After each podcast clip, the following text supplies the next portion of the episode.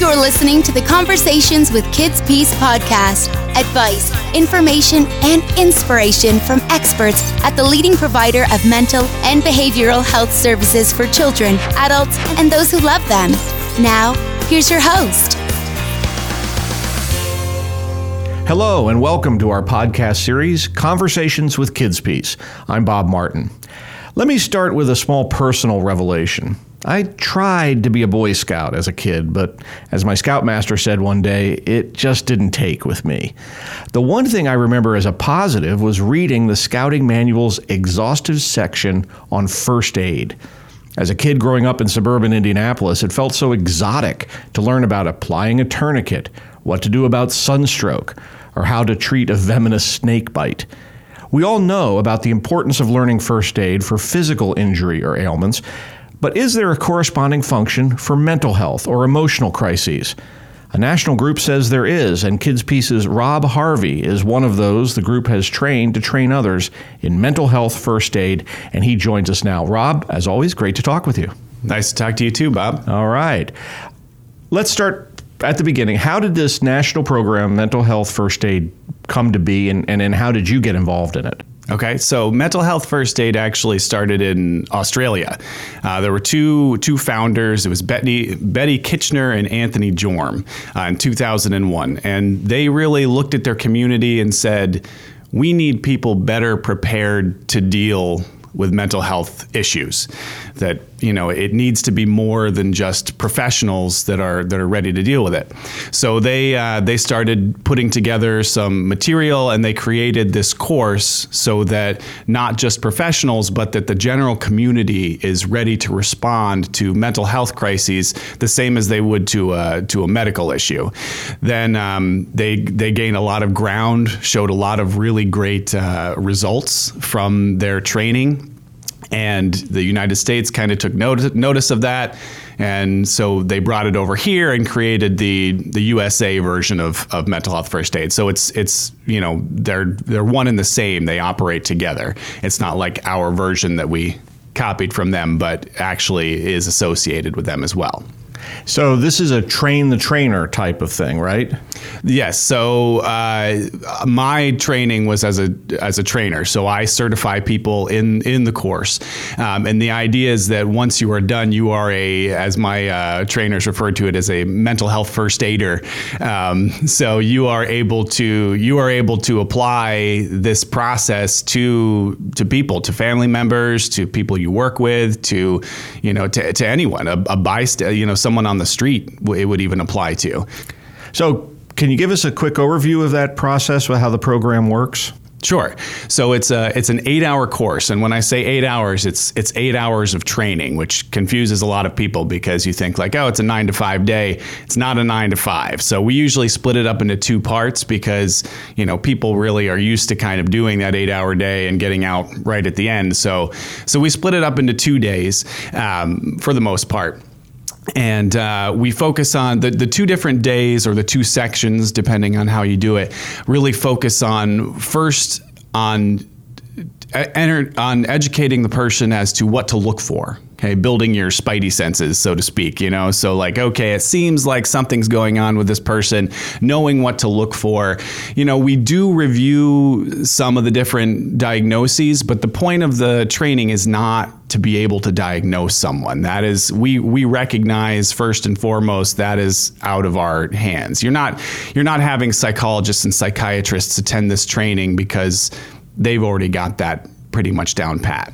So it's really about recognizing those those risks and, and what might happen. So that's the first part, and then the second part focuses on the, their actual action plan. Um, and I would encourage you to take the training to, to find out what that action plan is specifically. Uh, but it really lays out the steps from recognizing a crisis to approaching them, to how to listen to them, to how to give them feedback, and then how to connect them to the help that they need. That's great. And of course, as you outline that, I, I'm thinking that there's actually quite a few similarities between formal training in uh, first aid for physical injury or ailments, as well as mental health first aid. Is that is that true? I mean, do, do, you see the the connections there? Absolutely, absolutely. It was actually that was kind of what they had in mind when they were when they were forming the course. You know, when you take certain versions of, of uh, medical first aid, you follow the steps, the ABCs, the airway breathing compressions or airway breathing circulation. So they said, we really want to have this action plan that people can remember so that it's not just about waiting for real help to show up. You know, with, with regular first aid, you know, you see someone bleeding, you don't just call the ambulance and then watch them bleed. Hope, hopefully, I would hope you would not do that. Um, you know, you would go over and you would do what you can, what you what you know, some basic steps. And so the the creators of this said, you know, we want people to approach people in a mental health crisis in the same way, not run away or back away or look the other way, which is really, you know, what we're taught to do from a young age. I, will always remember, you know, you're in the supermarket and there's someone acting differently or, you know, doing something out of the norm. And what does mom say? She says, you know, don't look at them, right? right. Let's right. go this way, you know. So, and I always thought like, how how terrible is it to be the person that nobody ever looks at or smiles at, you know? So, um, and that was their their focus was to say, you know, we we should all be prepared to deal with this as just as we would with a, a medical first aid uh, kind of problem. And I think you've, you've alluded to this, but the other side of that, the similarities, is the differences. And it sounds like you're really talking about something where you're you're basically trying to get someone stable so that your address they can be they can get their issues addressed by professionals in the field. Absolutely. So, you know, from the very beginning we say this is not the end. You know, we are not the the ultimate goal for actually getting this person help um, or providing the help at least. But we can be the person to connect them. Uh, one, you know, there's a lot of research about how you know young people who have because we do the we do the the youth version of this training. So there is there is a, an adult version. That was actually what it what started as, um, but we do a, a one that's kind of more targeted towards adolescents so, um, you know the the the big difference there is is that you know or the the main purpose there is that we are not providing the ultimate treatment, but we are connecting them to it or recognizing. And, and we might be that that trusted adult who who they they look to and they can they can talk to. Uh, whereas you know they might not be as comfortable with a professional immediately, or they might be terrified of treatment. You know, there's there's you know probably the biggest goal of mental health first aid is to, to try to beat this stigma that we are at constant odds with that says that you know if if you have a mental health problem you're weak. You you weren't able to beat it. You know there's you know you're you're not trying hard enough. It's it's a character flaw not a condition that you need to look into. And I, and I always am taken by people who especially you know the professionals here at Kids who draw the analogy and said if somebody came in and their arm was broken you wouldn't say, well, is it really broken or are you just, you know, is your arm weak? Is your bones, couldn't they be a little bit stronger? And, you know, the same analogy goes to, to folks who are dealing with, uh, you know, a mental or behavioral health or an emotional crisis. Absolutely. Um, what speaking of that what kind of interventions and I, we're not we're not i want to make it clear to everybody listening we're not doing the training here right, today. Right. This is not what that's about. But can you give us examples of what kinds of things uh, would be interventions if someone were presented with uh, another person that was uh, obviously in crisis. Sure. So so we talk about kind of two areas. So we talk about crisis situations. So a person who's uh, who's like talking about killing themselves, uh, a person who's having a severe panic attack. So so we talk about how to approach those, and it's always you know our first priority priority is their safety. So if you know if they've you know if they've attempted to kill themselves and they're bleeding, or they've you know know they've ingested pills. Our first priority is their their body's safety. So we're calling the ambulance. Um, we're kind of providing that you know actual you know physical first aid uh, but for for things where they're they're not at risk for you know dying or you know severe harm, um, we're we're approaching them first, which is really important because, like we said before, the you know our inclination is get out of here, right? I don't want to be Step away. I'm going to back Right. away. I'm going to pretend that I don't see it. Exactly. Um, and we do talk about your own safety, you know, so we all know there's, you know, people in various communities that, you know, that could be dangerous, you know, so it's not about, you know, you don't have to approach, but, you know, being comfortable with saying like, you know what? I know how to do this. I'm trained. I'm I'm comfortable. I'm going to go in. I'm going to be confident. Um, I know how to open up conversation. Uh, we talk about how to listen to them. You know, which is you know a huge part, I, and that's my favorite part of the course is is the listening piece because you can use it across the board. Um, so how to listen to them, and then how to how to encourage help, and how how to kind of get connect them to help without making them feel like it's their fault, without judging them, without pushing things on them. You know, because otherwise you could damage. You know, you might be the one with a relationship, but now you've just thrown that out the window because you've made them feel crazy, you've made them feel broken, you've made them feel weak. And it's so hard, isn't it, that for folks to deal um, with individuals when you might say in your own life, well, what you seem to be triggered by or isn't that important It- you know don't get upset about that it would seem to me that while that sounds like a very reasonable thing mm-hmm. probably in that situation it's pretty much on the other side of the circle from reasonable Right, right. Yeah, we slam doors all the time with people. You know, they open up and they start talking, and then we immediately get to solving their problem. You know, let me tell you what you need to do. Oh, I, I went through that. Here's here's what I did. And you just slam the door because they finally opened up. You got to that point where they trusted you, and now they're like, up, here we go again. You're just like everybody else who wants to tell me what I have to do to get better, you know, and, and it's really difficult. So that's, you know, that's tra- that training piece of we practice it, you know, it's not just about like, okay, here's the things that I want you to do. And you're like, yeah, that sounds really great. And then you go home and you forget it. We, I have a checklist in my wallet. Let me get that out and That's go right. there when I'm supposed to say to you, you know. so we practice it, we role play it um, in a very, you know, it's not scary role play. I know that I've taken trainings before where I'm like, oh, I can't, I don't want to do this. You know, it's it's it's much less threatening than that. But um, but you actually practice it. You get you know that kind of routine, and then we also talk about you know things that aren't you know like huge crises. You know, where a person is just you know they're they're having trouble sleeping, or they're you know they're really upset about something, or they're feeling depressed or anxious. Um, so how to talk to those people, and they might not need you know they might not need to see a, a psychiatrist immediately. They might not need to be you know seeking like true professional help An intervention, so right, to speak. Right. They might not need that piece, but you know, just that opening up to us and establishing that communication so that if it does become worse, you know, and that's a big piece that I want people to understand is that it's not about, you know, teaching them right now, about getting to the getting to the heart of the matter right now. Sometimes it's just planting that seed that says, I'm a I'm a tr- I'm a person you can trust. I'm not going to push you into talking about something you don't want to talk about and just kind of laying that groundwork.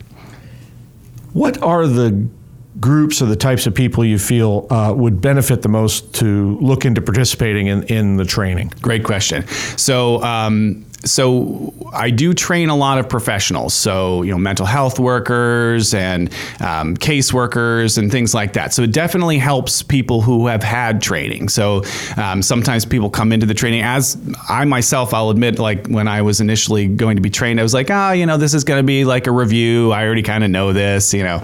Um, but I was pleasantly surprised. So it definitely has a lot of good material for a person who's already trained. But it really is fantastic for for teachers, for coaches, for bus drivers, for fam for parents.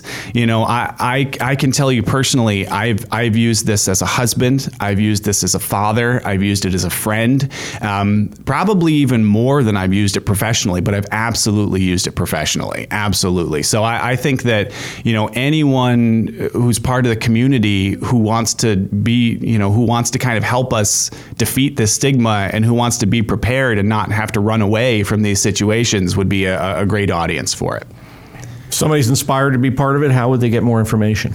There is a youth mental health first aid website, um, the mental health first aid website with the youth portion, uh, and you can look at the available trainings right there. We offer them through Kids Peace, uh, and, and those would also be listed on the uh, on the website as well. Because every time we register a course, it gets put up there, so you can look for trainings nearby by location, by time. Um, so you can you can find out more information, and you can definitely uh, sign up for a training right there.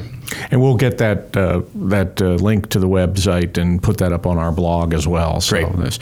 Um, final question, Rob. Mm-hmm. We ask each of our guests to help our audience out with uh, a piece of advice, an idea, or a suggestion, maybe just a little inspiration to get through the day. We call it our life hack. Mm-hmm. Give you an example. This is one I go back now 15 years probably. I used to have a real problem in um, prematurely sending emails, like hitting send. Yes. And somebody pointed out to me, said, you know, if you don't fill in the subject line until the very end, the system won't let you send the email. It'll come back and say, you didn't put a subject line. Do you want to title this something? And I started it, and it cured that problem for me. Wow. I mean, it's not, you know, a life hack might be a little grandiose to say that. Right. But, but anyway, can you share your best life hack with our audience? Oh, that was a good one though. You kind of now I'm like, oh, I need to do that.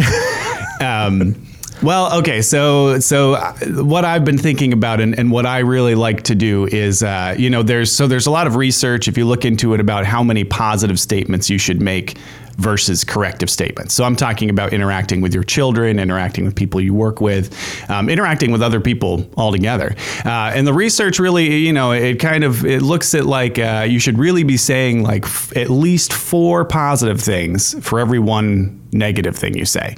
And that that does not happen. Like you look at my children, I'm like, stop, cut it out. Seriously, we're doing that again, right? So I'm saying like hundreds of corrective statements. You are getting a real deficit in the positive. Yes, yes.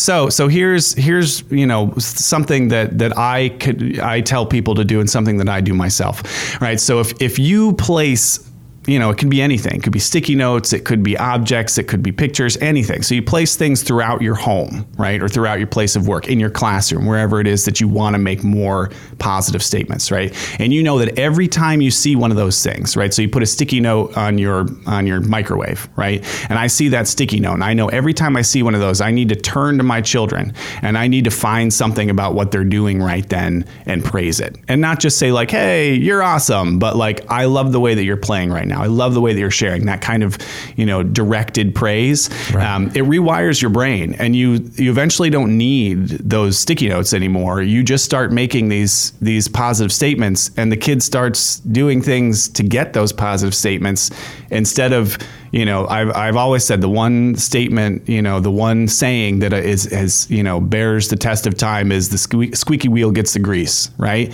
kids know all they have to do is you know do something they're not supposed to do and they immediately get their parents attention right, Right, i'm right. off of my cell phone i'm off of the computer and i'm like hey right Right, right. so you rewire your brain to say like okay they're paying attention to me now when i'm I'm- doing something i'm supposed to do Right. and they do it they do it more and you praise them more and it's it's a really amazing upward swing That is a great idea, and and and you're right that it's it's. You could see the application, as you noted, in terms of parenting, in terms of a situation where you're kind of in charge. But I'm thinking, like, if you're in the store shopping, and some, you know, to say to that clerk, "Hey, you've been really helpful. Thanks a bunch." Yes. I can't imagine that that uh, that it wouldn't be a, a great thing for them to hear, and it makes you feel better as well, rather Yep. than you know the alternative. Yep. All right. Well, Rob Harvey, certified trainer in mental health first aid. Again, Rob, thanks for being here. It is always a pleasure to thank talk you Thank you so much for having me and thank you for joining us and listening. We hope that you will join us again for more conversations with Kids Peace. Take care. If you have comments, questions, or suggestions about our Conversations podcast, we'd love to hear from you. Go to www.kidspeace.org to learn more about the series and share your thoughts.